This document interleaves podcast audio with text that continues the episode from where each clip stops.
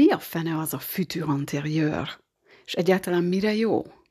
És miért van ennyi bonyolult igeidő a franciában? Na hát ezekre nem tudom a választ sajnos megmondani, viszont azt el tudom neked mondani, hogy amúgy tök egyszerű a képzése, és meg tudom mutatni, hogy például mikor tudod praktikusan használni a francia beszédedben. Hogyha megnézted már, meghallgattad az előző podcasteket, akkor szerintem sejted, hogy most is valami egyszerű magyarázat következik, és remélem azt is, hogy jól érzed magad eddig a pár percig, amit ezzel a podcasttel töltesz. Szóval, je t'invite à écouter uh, le prochain. Szóval arra hívlak, hogy hallgass meg a következőt is. Anikó vagyok, a franciász.hu alapítója, és örömmel elmondom neked, hogyan lehet ezt megjegyezni egyszerűen.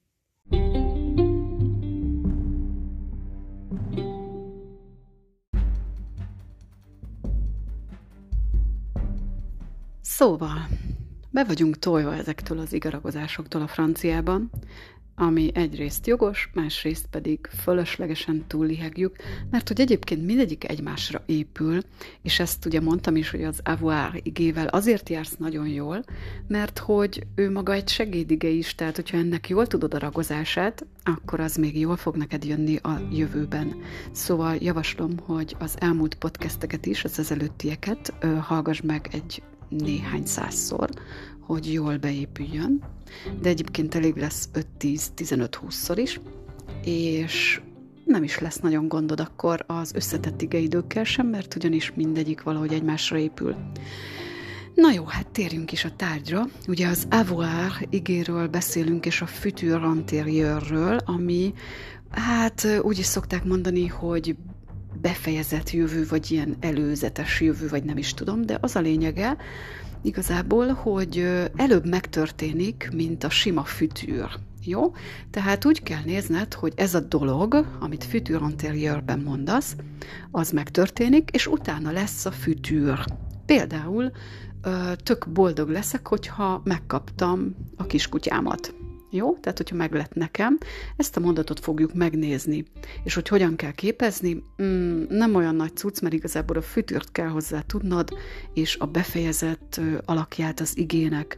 Ugye ez az avoir esetében az ü, hiszen ezt már megtanultad a j'ai j'avais eu, és most igazából annyi lesz, hogy az avoir-t jövő időbe fogod tenni, tehát j'aurais eu.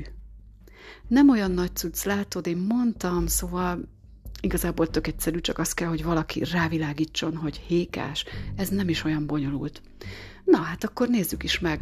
Tehát az van, hogy az avoárt szépen fütűrben végigmondjuk, és mindig hozzáragasztjuk, hogy ő. Utána megmutatom azt is, hogy ez miért jó nekünk. Na, gyere velem, tudod, csak az a tiéd, amit kimondasz. J'aurais eu.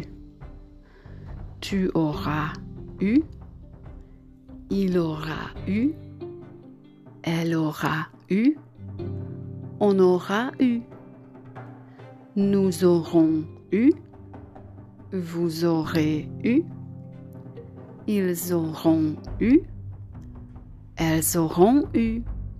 Na, hát ennyi az egész, látod? Mondtam, hogy nem olyan bonyolult. És hogy ez mit jelent? Például Boldog leszek, ha lesz egy kutyám. Na hát azért nehéz nekünk ez max, mert magyarul mind a kettőt jövőben mondjuk, és kész. Franciában pedig az van, hogy az egyik előbb teljesül, méghozzá az, hogy lesz egy kutyám, és majd utána leszek boldog. Tehát azt fogom mondani, hogy je serai heureuse quand j'aurai eu mon chien.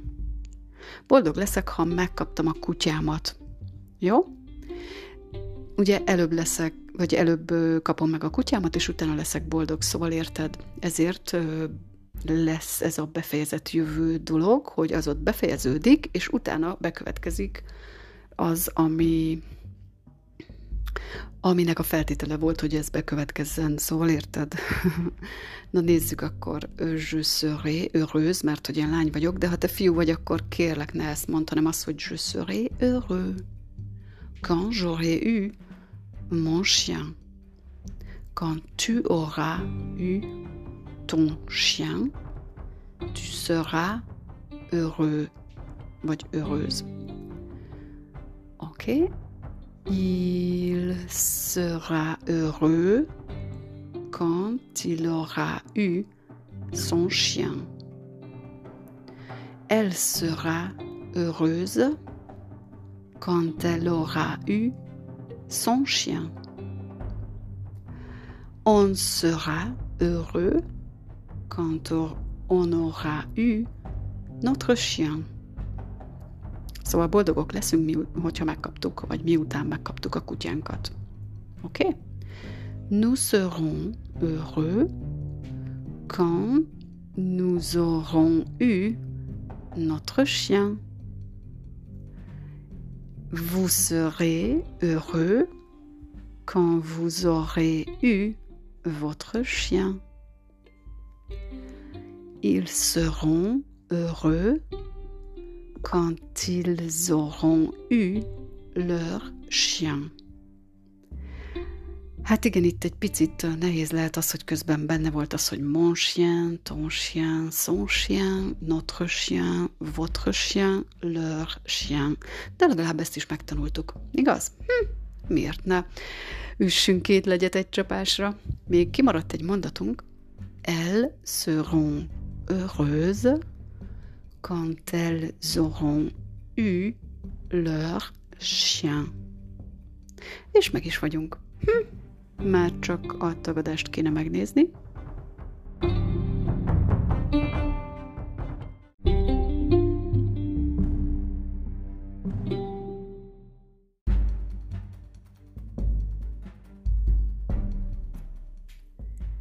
Nos, ez a tagadás dolog viszont nem annyira egyértelmű, mert nyelvtanilag kivitelezhető, de nem jut eszembe most annyira egy olyan szitu, amikor ez igazán az életben alkalmazható.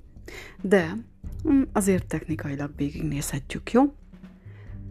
Je n'aurais pas eu, tu n'auras pas eu, il n'aura pas eu, elle n'aura pas eu, on n'aura pas eu, nous n'aurons pas eu, vous n'aurez pas eu, ils n'auront pas eu, elles n'auront pas eu.